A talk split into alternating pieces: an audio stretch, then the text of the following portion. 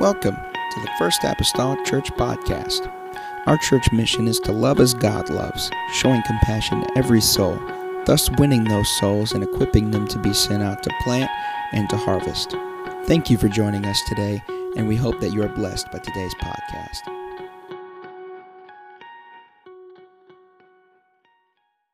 Replace that we might have cut little left sided, you know, along the way after had done however many of them. So he went back and fixed that. It looks good. Thank you guys for taking time out of your life and your schedule uh, in order to do that. Esther chapter number two. Yeah, moment, you know, women can come Saturday, men can still come. You know how to clean? Nothing wrong with a man with a rag in his hand. No different than a lady with a paintbrush in her hand. You know. Amen. Esther 2, verse number 7. And he brought up Hadassah. That is Esther's uncle's daughter, for she had neither father nor mother, and the maid was fair and beautiful, whom Mordecai, when her father and mother were dead, took for his own daughter. So it came to pass when the king's commandment and his decree was heard, and when many maidens were gathered together into Shushan, the palace, to the custody of Hegai, that Esther was brought also unto the king's house, to the custody of Hegai, keeper of the women. And the maiden pleased him, and she obtained kindness of him, and he speedily gave her things for her purification, with such things as belonged to her, and seven maidens which were meet to be given her out of the king's house. And he preferred her and her maids unto the best place of the house of the women. Esther had not shewed her people nor her kindred, nor for Mordecai had charged her that she should not shew it. And Mordecai walked every day before the court of the women's house to know how Esther did and what should become of her. We're going to look at here tonight Esther finding favor, it seems like, with everybody she meets, from the low to the high to that in between. Uh, but it might not be all that it appears to be. I want to talk tonight about this the fantasy of favor. The fantasy of favor. All right? Can we go to the Lord in prayer? Jesus, we love you. God, we're grateful for those that have come out, Lord, tonight on this Wednesday evening. God, to once again, Lord, come together and center our lives around your word. God, these are the words of life. I pray, oh God, help them, God, to be that, Lord, for our own lives. God, that they would direct, that they would guide, that they would help us, Lord Jesus, today. We're thankful, God, for the songs. We're thankful, Lord, for your spirit. God, that we have felt. I pray, oh Lord, tonight, be able to direct us and guide us, Lord, by the Holy Ghost. In the lovely name of Jesus Christ that I pray. Amen. The church say amen. amen. You may be seated in Jesus' name.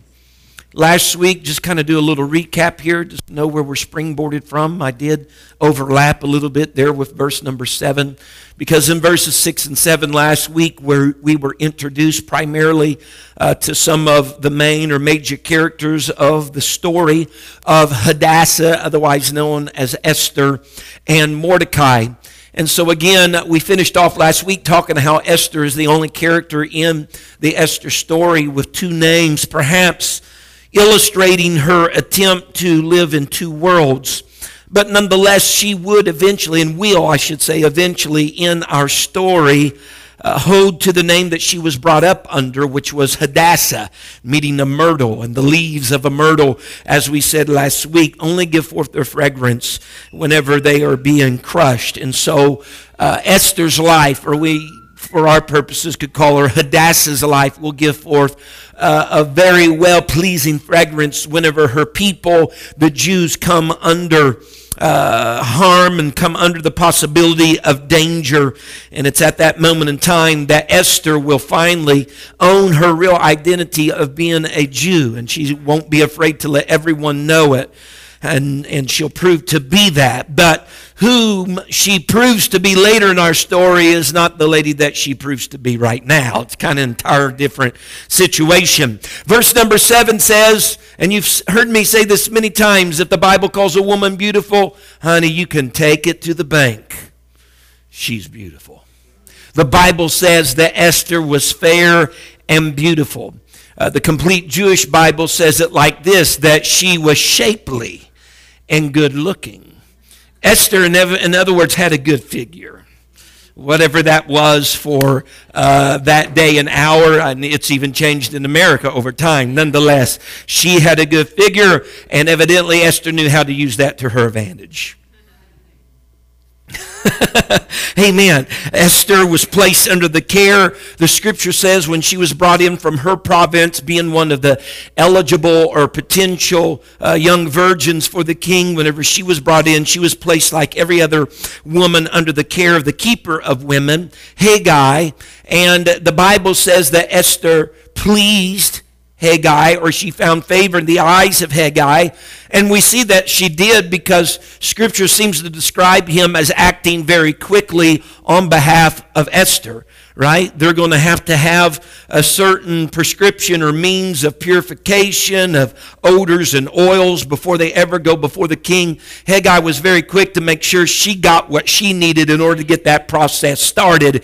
And not only that, he gave her seven other maids to uh, overlook her and help her and be there for her of whatever it was that she needed. And so he did that. He also made sure she found so much favor now. He made sure that she had the best place in the house for the house of women among them. He made sure that she had the premier spot in the house of women among them all because Esther found favor in his eyes. She pleased him. We don't know how that took place or happened. The Bible is silent on what it was exactly. Uh, that she pleased him with or how she found favor uh, with Hegai, but nonetheless, she did it. Furthermore, when, when she could take, and it was her night to go in with uh, the pagan king Ahasuerus, as each of these ladies would have. And history says, and Josephus, different ones, some have a number that vary. It could have been from hundreds to, to thousands of women that could have been potential ones. So every night he's spending one night with one of these ladies. So you understand that this could have been quite a process. Every night a new lady's coming into, uh, and the Bible says she would go in at evening and she would leave the next day.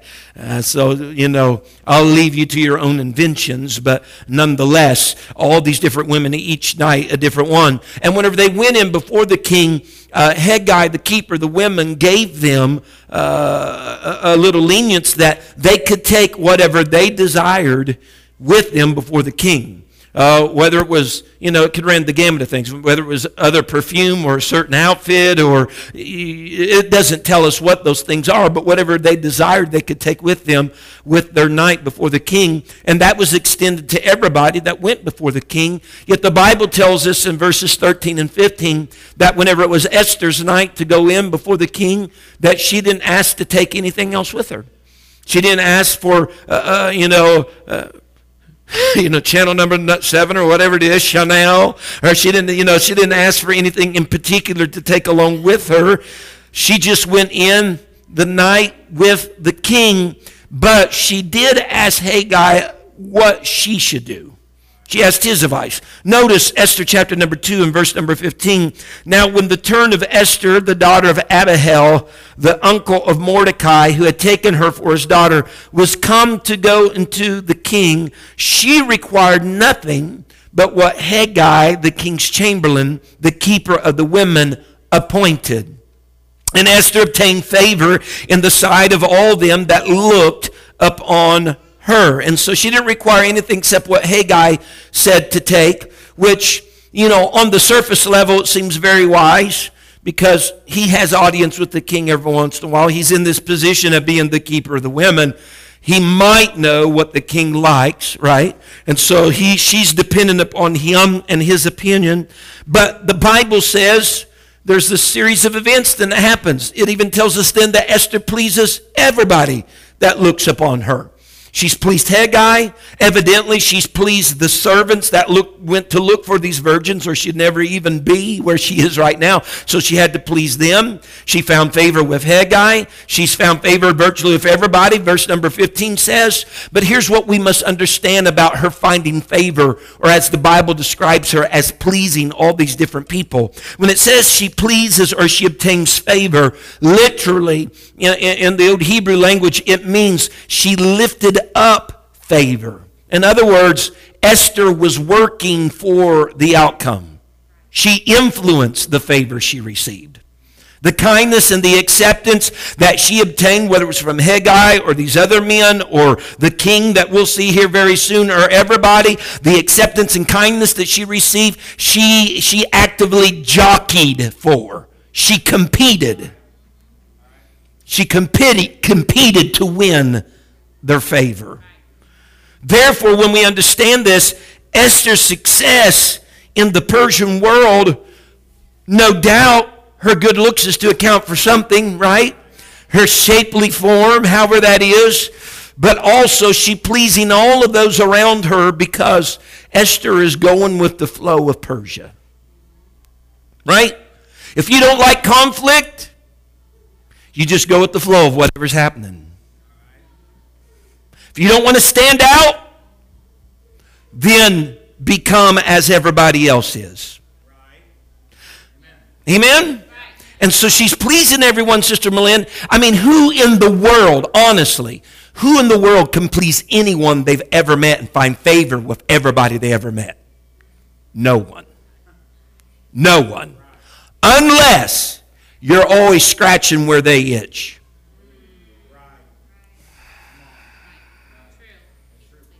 Amen.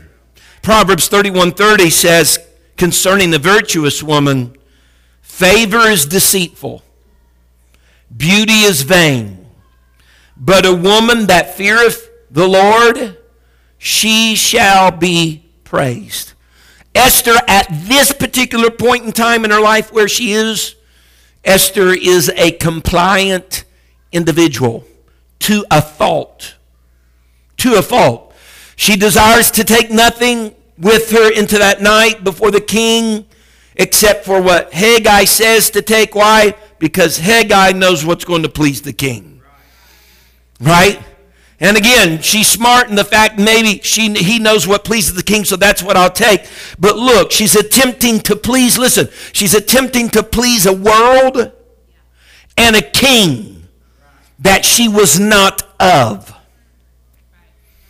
She is a Jew, but she's attempting to please something, a world, and a pagan king that was not her own.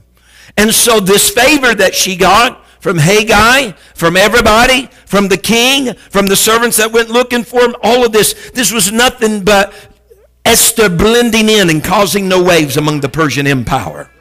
Don't want to do that because you won't find favor whenever you step on somebody's toes. Mm-hmm. You, you, you won't find favor if you don't become the chameleon that just blends in with your environment. And this, though, totally contrasts, right, Vashti, who had been with the king before. Because we had Vashti, the one that looked like non compliant. I'm not coming to save my own dignity. And now we have Esther Hegai, just tell me whatever it is I need to take to the king. Right? Whatever he wants. And so the fact of the matter is this. You say, Brother McGee, you telling us to be all hard-nosed and all that? No, no, no, no, no. There's nothing wrong with compliance as, as long as compliance doesn't cause you disobedience. Amen. Compliance with the world, that means disobedience to God, that's the deal breaker. That's the deal breaker. Because let's stop here for a moment. The Jews were ever taken to Babylon in exile because of disobedience. Their, their 70 years was because for 400 and what 90 or so years they, they were disobedient to God. They, they did not keep uh, if you will, that the sabbatical year, and they didn't do certain things, and as a result of that, of their disobedience, they find themselves in exile. For that matter, Mordecai and Esther are still in Babylon and in exile in Persia. Why? Because of disobedience not going home to rebuild the city, not going home to rebuild the temple. And so think with me for a moment when we think about this. All of this Esther story happens 50 years after King Cyrus gave the decree go home and build your temple, Jerusalem. Go home and rebuild all that. This story happens 50 years after that. Now, listen, whenever they went out to search for the, the, the young possible virgins uh, for King Ahasuerus. They went all throughout the 127 provinces, which Jerusalem and Judah was one of those provinces of the Persian Empire. And so they could have very easily stumbled on Esther had she went back home or had she not went back home. But just wait with me for a moment. But had she went back home when this all occurred 50 years before, and I'm just thinking here, all right, this is just thinking there's a good chance that maybe Esther wouldn't have been single. I'm just talking. Maybe she wouldn't have been single. Maybe she'd already been married if she went home. There's one thing I know for sure. She would have for sure been known as a Jewish woman. Her identity would have been undeniably known if 50 years earlier they had went back home rather than stay in exile. And so Esther, we look at her, and I know I'm taking some of y'all's all thoughts of Esther and turning it up on your head, and I'm sorry. Apologize. Didn't mean to hurt your feelings. But Esther, we look at her and like, oh, look at her, man. She found favor with the king. Yeah, but it wasn't the king of kings. See, there's a lot of times we tell the Esther story, and everything that she does is though this king is a Jewish king and that he's King Jesus, and he's not. He's a pagan heathen king that serves false gods. All right? And so when we understand all that, we look at her like, oh, Esther's really progressing. But in what? She's progressing in the kingdom of Persia. At the expense, at the expense, all the while, digressing from the kingdom and the scruples of God. Her advancement in that world is because she suppressed her true identity. What worth is that? What worth is that? And so, what we got to ask ourselves as modern day Christians then, considering Esther and her story, live in the world that's not her own, as we live in a world that's not our own, as strangers and pilgrims, what we got to be asking ourselves the question is this Am I advancing in this world that I live in at the cost of my spiritual identity? Am I rising to the top all along trying to hold on to the morals and the faithfulness of God, or am I letting them go to get where I'm at? Because listen, this was not the case with every individual that found themselves in a world that was foreign to them. Because we have other stories in the Bible like Joseph, who was a Hebrew that was found in Egypt under the Potiphars and the Pharaohs. We have the Daniels that was carried away into captivity, rose to some manner of hierarchy in that place, but held on to. Can we discuss it just a little bit? Because both Joseph and Daniel also found themselves in quote unquote strange worlds that were not their own, serving under foreign powers, foreign kings, but they did not hide their identity. They did not hide their identity. As a matter of fact, we see them staying faithful to their morals and we see them staying faithful to their Jewish heritage. Joseph, looked at it. Now look at it. He's in Potiphar's house. He is, he is like a servant to the master. And, and matter of fact, the Potiphar said, uh, really, you have everything right here. He says, they're really, you're the commander of my household. I, I entrust everything to you. And yet whenever his wife started batting the eyes and doing the allurements of come lay with me, Joseph, a man that was not about his morals, huh? He's in a strange land, Brother Zach. His, his dad even thinks he's dead. Who would ever know? Oh, God. Who would ever know if I slipped in bed with Potiphar and had a little rendezvous one night? This is a foreign world. There's foreign, this, this is strange people. I can slip out of my morality for a moment. I mean, the environment, the environment seems to be very supportive of that anyway, in which I'm at. Mm, yet we know very explicitly that Joseph told her what? He says, I can't do this thing. Go on, well, I can't do this. If I do this, this is wickedness. This is sinning against who? This Look, he brings God into the picture. If I were to lay in the bed with you, though your husband entrusted everything to me, I'm pretty sure he didn't entrust you with me. Uh, or, or, yeah, you with me. And so I can't do that because this would be sin against what? Here's his morals. Here's still yet his, his, his identity of being a Hebrew, his God. That would be sinning against God. Oh, Joseph, you're in a foreign land. There's all kinds of people around you. Everybody's doing it. Not this boy. I'm just here right now. I, amen.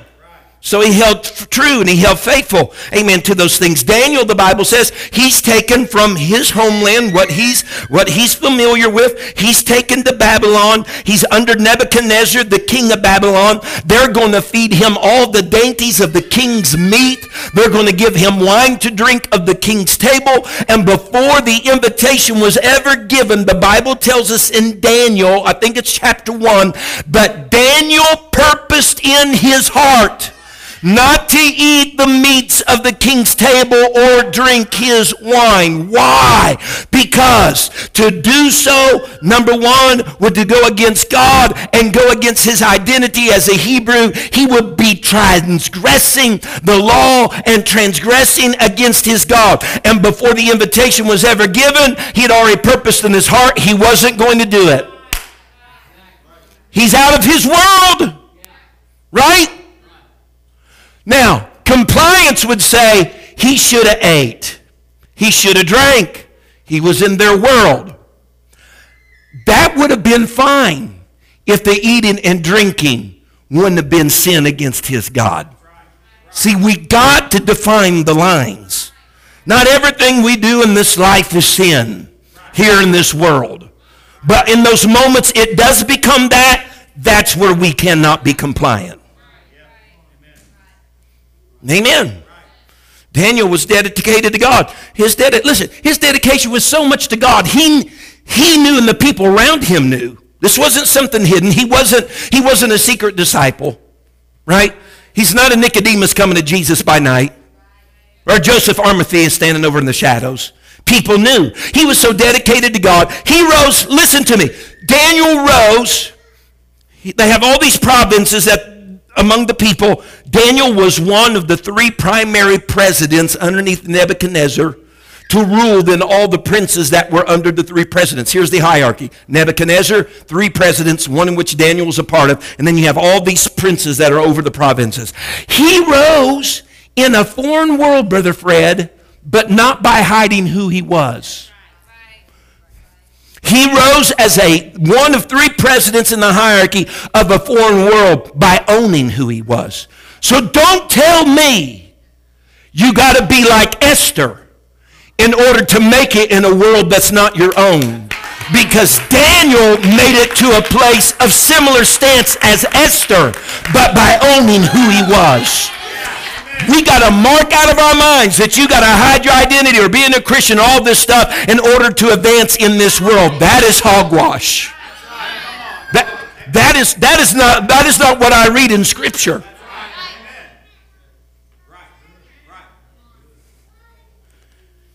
And so his, his identity is so known that what do they do? These other people have it out for Daniel, right? Because he has advanced to where he is. They're like, just like any, just like any corporate ladder, brother Alex, it's just dog eat dog. Somebody, if they can rise to the top by stepping on somebody else, so be it. And so what are they looking for? They're looking for some error. They're looking for something they can pin on Daniel in order send him below them.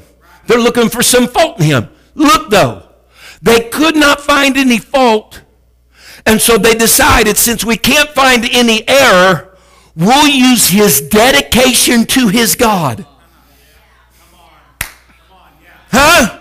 This is so known among them that when they couldn't put a mark on his life, we'll use his dedication to God against him. And that's what they did. They went to the king and said, Oh, king, said, let's make it for 30 days that no one would uh, adjure uh, anybody except you, O king, and anybody that would, that they'd be thrown in the, the lion's den, right? And what happened? L- look at the scripture, if you will. Verse number 6, or verse number 7 of Daniel 6. They're looking for occasion against him. All the presidents of the kingdom and the governors and the princes, the counselors and the captains have consulted together, establish a royal statute to make a firm decree that whosoever shall ask a petition of any god or man for 30 days, save thee, O king, he shall be cast into the den of lions. Skip down to verse number 10 and look at this. This is, this is Daniel. I smile when I read this. And when Daniel knew that the writing was signed, Number one, we need to understand Daniel's not oblivious about the writing. He's not ignorant about it. It says when he knew it was signed, thus enforced, he went into his house, and his windows being open in his chamber toward Jerusalem, he kneeled upon his knees three times a day and prayed and gave thanks before his God as he did aforetime. Here's a man that's not trying to be compliant because compliance in this episode would mean disobedience to his God. And so he has to weigh in the balance right now. Is this a place where compliance counts or obedience to God counts? And obedience to God always outweighs compliance to the world. No. He said when he knew it was written and signed, You've, I taught in the book of Acts, there are moments of time there needs to be civil disobedience, and it's whenever what is being asked of you is absolutely against God in His Word. Amen. They're probably tagging me right now on Facebook Live. Amen. But Daniel didn't get to where he was by hiding, but by owning. He knew the danger. But he continued to pray as he did. Let's even, he did that while he was in Babylon, but let's even back it up. Daniel, did you practice that when you was in your land? You hear me? Did you practice that when you were in your land at home? So are you going to change that now that your environment's changed?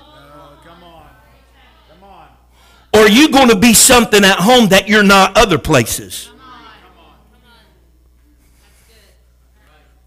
Way in compliance and then disobedience to God. All right? And so when we look at Joseph and Daniel in these instances, the way in which they carried themselves, their actions contrast Sister Esther. Amen. Because in order for her to go forward like she has in the kingdom of Persia, at least from what we can gather, and even telling us twice in chapter 2 that she did not make her people nor her kindred known, then she must be doing this. She must have adopted the customs of Persia, right? In order not to be distinguished as a Jewish woman in Persia. Mm-hmm. Again, twice we're told in this chapter, she did not show her people nor her kindred. She kept that she was a Jew a secret because Mordecai had instructed her to do so. Yeah. So go, man, go do what you, you know, go do everything you want to do in the world as long as it doesn't slide you into disobedience with your God. Because there's nothing even wrong. Listen, there's nothing wrong with Esther respecting a Persian authority.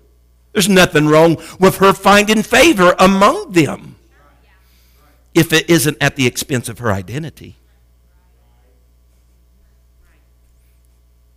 Because in order to find favor at the expense of your identity, that spells a different word. Not compliance, compromise. Amen. Acts 5 and verse 27. And when they had brought them, they set them before the council, and the high priest asked them, this is, this is Peter and John, saying, Did not we straightly command you that ye should not teach in his name? And behold, ye have filled Jerusalem with your doctrine and intend to bring this man's blood upon us? Then Peter and the other apostles answered and said, We ought to obey God rather than man. Peter and, Peter and John was heavily involved in this, and they're basically telling the council that if you expected, I know you released this and you said, don't be speaking in the name of Jesus, but if that's what you really expected, then you need to prepare yourself to be surprised when it happens. Huh? You, you need to be prepared whenever it happens. Because despite of what the judges say and what their actions are, all of that is immaterial because mostly our first priority is obeying God. And to follow just the request of the council to not speak in his name or do any of that would have been direct disobedience to the Lord who told them to go into all the world and preach the gospel to every creature. Now, here's the fact of the matter, folks, and I'm not lying to you, standing on the Bible, telling the truth. I'm not lying to you. Taking a stand will do two things you'll either bring respect or you'll be ridiculed. And many don't want to take a stand because of the ridicule. But you'll either be ridiculed or you'll be given respect. Whenever Daniel told them that he had purposed I'm not going to eat the king's dainties or his meat, whenever Daniel said that, you know what they did? They respected him. After a 10 day period of time, his flesh of his skin and those that were with him, it was more plump. He, he, uh, he looked healthier than those had, who had ate of the king's dainties. They respected him for what he did. When those three Hebrew boys that we call by their Babylonian names, Shadrach, Meshach, and Abednego, right? Whenever they would not bow, Sister Malin, when the music was played down to the image, they were ridiculed.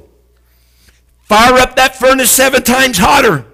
They were thrown in, but guess what? Their God showed up as the fourth man in the fire. They came out without the smell of smoke or anything singed upon them. They were ridiculed. They were ridiculed. But look, later, after it was all said and done, they're respected. Because after they came out of the fire, you know what the king said? He said, Listen here, I'm making a decree. This is what he said. You look at Daniel 3, verse number 29. The king made a decree that anybody that spoke against the God of these three, harm's going to come your way if you say anything about them. Why? Because they suffered the ridicule until they came to a place of respect. And here's the thing you may be ridiculed when it all first happens. But if you'll live an unchangeable life, You hearing me? If you'll live an unchangeable life, they'll respect you for the way you live. And listen, we are living, listen, we are living in a day, you know, I know whenever I was a younger kid, it was like, some of the stuff's like, oh, crazy, they're so different. Listen, you tell me what animal group is not different in our world today. We thrive on different. Huh? I was having, I was eating with a, a pastor's wife and pastor superintendent up in Ohio, and she was telling me about Troy, Ohio, talking about they literally have now in their school a litter box for those that identify as furry creatures, meaning cats. Absolutely. And those for dogs as well. Just go and pee on the floor. For people that, yes, I know you live in Mount Carmel, we live sheltered lives. You need to get it broaden the worldview. There are places like it. Now that's different. That's different. And you're worried, you're worried about subscribing as being a Christian. You're worried. You're worried about your lifestyle and the way you speak and where you go or don't go and how you operate and you Listen, we have it better in our generation than any generation because anything under the sun's being accepted today. You should feel more at liberty today to say that I am a Christian and not give no bones about it or care about it than anybody else because everybody else is doing what they want to do. You are living in one of the most safest times to identify as a Christian than any other generation. But we still don't. Oh, yeah, I could tell you. We could even have more conversation about this when this is done, but nonetheless. Whew.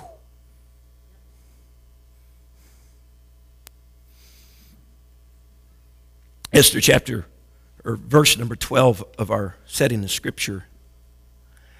Now, when every maid's turn was come to go in to King Ahasuerus, after that she had been 12 months, according to the manner of the women, for so were the days of her purification accomplished, to wit, six months with oil of myrrh, and six months with sweet odors, and with other things for the purifying of the women. Then thus came every maiden unto the king. Whatsoever she desired, we've talked about this, was given her to go with her out of the house of the women into the king's house. In the evening she went, and on the morrow she returned into the second house of the women, to the custody of Shaashgaz, the king's chamberlain, which kept the concubines, which came into the king no more, except the king delight in her, and that she were called by name. Now, when the turn of Esther, the daughter of Abihail, the son of Mordecai, we have read this, who had taken her for his daughter, was come to go in unto the king, she required nothing but what Hegai, the king's chamberlain, the keeper of women, appointed. And Esther obtained favor in the sight of all them that looked upon her. Verse 16. So Esther was taken into the king Ahasuerus into the house royal in the tenth month, which is the month of Tebeth, in the seventh year of his reign. I just got to stop for a moment and tell you, I just can't really.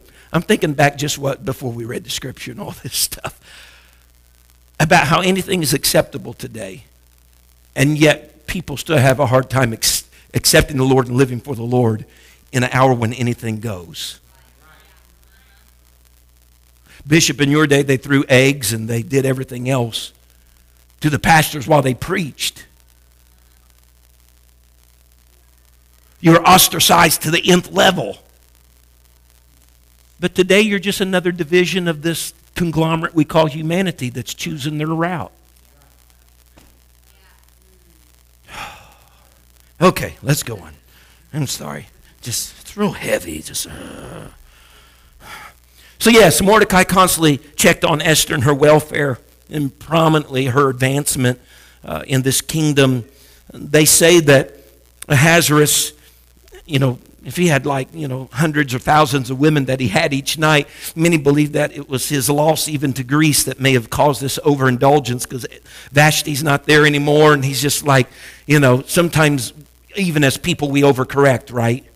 Uh, rather than meeting halfway, we like take the steering wheel and go to the other ditch. You know, it's just, uh, and so he has this indulgence of, uh, of sexual pleasures. And so whenever a, a, maiden returned from her night with the king the following day, she returned to a different house, okay? She's not, of course, now among the young virgins, but she's among the concubines. She is among those women under a different keeper. And here's the thing she had her one night with the king. And if she wasn't pleasing in the moment to be queen, she may never see the king ever again. Except if maybe she might, he might remember one of their names. Say, "Oh yeah, bring Betsy." I haven't seen Betsy in a while. It's been. I remember her. She's kind of cute. What I'm telling you is this: they chanced their whole lives on one night with a king that may never receive him, them again in his presence.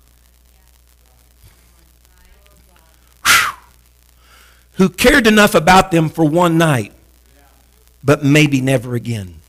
I don't know if you see the contrast of our worlds here. Huh? Because sometimes the enemy is interested in us until he has us. He cares, he's interested, but once you're in, write him off. But my king, it's not one night with the king, it's eternity with the king you become of a body of members the Bible describes not just his church but his bride. We become we become his. Joyce Baldwin said it like this. She says the prestige of living in the royal palace was a small compensation for the king's neglect. Just one night what they got. And so by concealing her identity, Esther, she knew when she concealed her identity, she's going to have to go through 12 months of purification. Six months of myrrh, six months of sweet odors, and other things. What are the other things, Brother Mickey? I don't know. They didn't tell me what they were. But just think of what it might be for other things in order to get you ready to see the king. For one night with a heathen king. Esther, you're doing all this.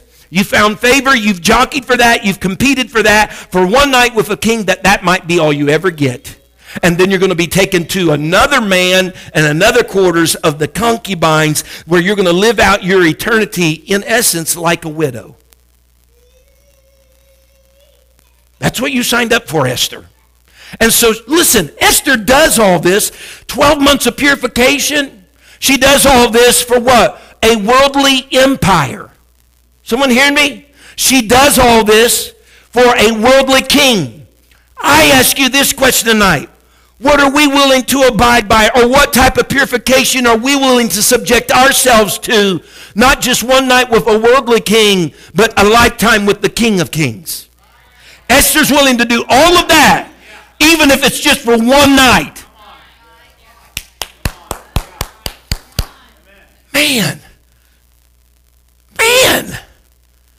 And yet I have a promise that he'll be mine if I will just but accept him and walk humbly before him. And so she's taken, the Bible says, and I got to hurry. She's taken for her night of the king the 10th month. The Bible says it was in the seventh year of his reign. Whenever this whole Esther story began and the banquet was and everything happened, the Bible says it was the third year of his reign. So four years have transpired since Vashti was disposed to this night of the king with Esther. And so here it is, right? Yes, there was 12 months of purification, so there's a year of that four years taken up. Then they had to search out and find these virgins. I don't know how long that happened, so that took some time. And so, yes, we're four years removed from Vashti's debacle, and here she is coming in as an eligible virgin. Verse number 17, we gotta, we're going to get done with chapter 2, okay? Verse number 17, and the king loved Esther. Who's surprised, who's surprised about that? And the king loved Esther above all the women, and she obtained grace and favor. There it is again. In his sight more than all the virgins, so that he set the royal crown upon her head and made her queen. Here it is, instead of Vashti. And the king made a great feast unto all his princes. Oh, banquet time again, is it? He made, he made a great, great feast unto all his princes and the servants, even Esther's feast. What? Esther's got a feast? Boy, that sounds familiar. I remember Vashti having a feast. Esther and Esther's feast, and he made a release to the provinces, which means he probably uh, allayed some of their taxation and gave gifts according to the state of the king. And when the virgins were gathered together the second time, when Mordecai sat in the king's gate, here we are, here we are. Esther, she got it, man. She went for that one night stab, and she got love and grace and favor from the king. But listen, she's jockeyed for every bit of favor she's ever got. She's competed for it ever. She wasn't going to go in with what she thought. She said, I'm going to tap into Hegai because he knows what he likes, and I'm going to go with the flow of what the. Huh? I'm going to go in before. So she found love and grace and favor from the. He esteemed her greater and above all the rest. So much so he placed the crown. Here it is. I'm queening her. She's the woman. I'm putting the crown upon her head. And yet another feast is held. Now remember, last time we had dinner, the, the other queen was dismissed. If I was the queen, I'd almost be afraid when her said we're having a special feast. you know. But he's honoring Esther. This is Esther's banquet. But what we cannot miss is the footnote of verse 20 that's very similar to the footnote of verse number 10. Listen, these two things placed here twice, once in verse 10 and once in verse 20, is as we're reading all this, that we just don't get drunk on the imagery and forget about where we are in the context and what's really taking place. That's really what those placements are. These footnotes are there in order to instruct us. Again, look at verse 20. So we're reading her grace that she found in his eyes, and favor he found in eyes, and love she found in eyes. Footnote, verse 20. Esther had not yet shewed her kindred, nor her people, as Mordecai charged her. For Esther did the commandment of Mordecai like as when she was brought up with him. He's saying, You're reading all this before you get starry eyed. Remember, she's concealed who she is. Remember, she's just blending in.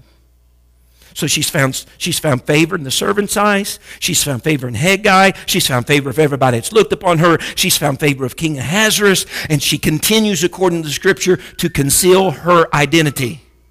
And listen, to conceal her identity, being a Jew in a strange land meant this.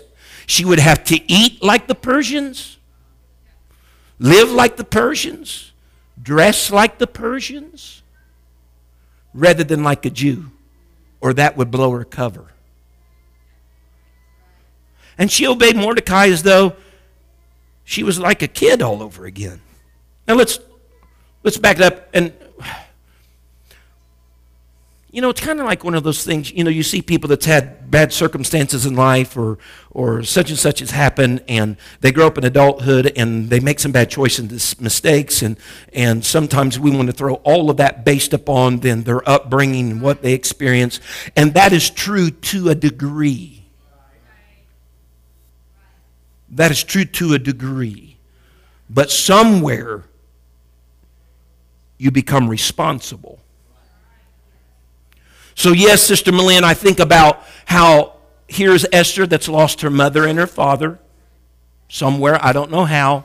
She was reared and raised by her uncle. Most, most ladies typically would, would, a girl would model or follow their mother's example. Esther don't have that. All that she has as her guide is her uncle Mordecai, right? And so she lives her life to a certain degree, even as we see her in Scripture. It depends upon the government of the males in her life. What Mordecai's told her, that's what she does. She continues to do with hiding her Jewishness. We even see her, what Hegai says, as the keeper of the women, she will do. Whatever pleases the king, that's what I'll do. Because the mantra of Esther has really been this promotion depends upon pleasing those in charge. Now let's just share something for a moment. You can read it on your own time. Psalm 75, verses 6 and 7 says something different. It's not from the east, it's not from the west. It says, but promotion comes from where? It says it comes from the Lord. It comes from the Lord. You don't, Daniel is proof. Joseph is proof. It don't have to be the way that it seems to be. Verse 21, we're running toward it. We're running toward it. I've been up here for about 44 minutes. We might get wrapped in just a little bit over.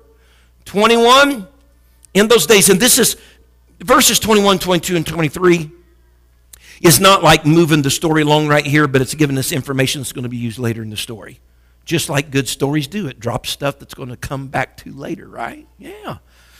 21. In those days, while Mordecai sat in the king's gate, and note, he's at the king's gate, two of the king's chamberlains, Bigthan and Teresh, of those which kept the door were wroth and sought to lay hands on King Ahasuerus. And the thing was known to Mordecai, who told it unto Esther, the queen. And Esther certified the king thereof in Mordecai's name. In other words, she told the king about it, giving credit to Mordecai that that's where it came from. And when the inquisition was made of the matter, it was found out. Therefore, they were both hanged on a tree that's Big Bigthan and Teresh. And it was written the book of the Chronicles before the king. So here's Mordecai. He's at the king's gate. That's notable. I don't know if this happened before Esther became queen or after she became queen, but to sit at the king's gate was to be one of the nobles because that's where the business of the city took place at the king's gate. It's where contracts were written. All business was taken at the king's gate, and there's Mordecai. So I don't know if he's got a promotion now because Esther I don't know. But he's at the king's gate nonetheless. And while he is there, he discovers, overhears some plot to take the king's life. Notably, Big Bigthan and Teresh, the Bible says, in wrath or were angry, was going to take, which you could probably do an undercurrent study throughout the book of Esther just on anger. The effects, the promotions, and Brother Mason, from what I heard on Sunday, carried that even further for us this whole anger fact on Sunday. He talked about that some himself, but nonetheless. And so here, here it was known unto Mordecai. Mordecai tells Esther. Esther tells the king, gives credit to Mordecai. An investigation is done, right? You're not guilty until you're proven guilty, I guess, even then. And so they did an investigation. It was true. They had made a plot. And so the Bible says they wrote this down in the book of Chronicles that Mordecai had discovered this plan and that these two were hanged and said and done, and that's what we had from those three verses. It don't seem to apply to our story right now in the moment, but it will apply later. You just got to remember it was written in the record. It was written in the Chronicles. And I guess records are kept good in Persia, as we'll see later on. Stand with me tonight. The fantasy of favor. The fantasy of favor. Then is the fact that you would you would compromise who you are to obtain it. You would you would make a compliance that though it may set you in disobedience to God to please. That's the fantasy of favor. what we know about most fantasies is this it's not real. It's not real. Amen. Man, it's good to be back on Wednesday. Hallelujah. So we want to live our lives in check. Listen, if you want to pattern your life after the life of Esther, start pattern your life after her, like around, oh, I don't know, chapter, we'll get to it. Chapter such and such. Whenever she is finally to the place, if I perish, I perish. And she's going in because these are my Jewish people that are going to be destroyed. Start patterning your life there. Learn from the chapters before and pattern your life from there forward. Amen. Hallelujah. Let's bow our heads tonight. Father, I thank you. God, I appreciate, Lord, your word. God, it is rich. Thank you for listening. If you would like more information about our services and activities, you can find us on Facebook, Instagram, and Twitter with the username FACMC. Again, that's FACMC. Thank you and have a blessed day.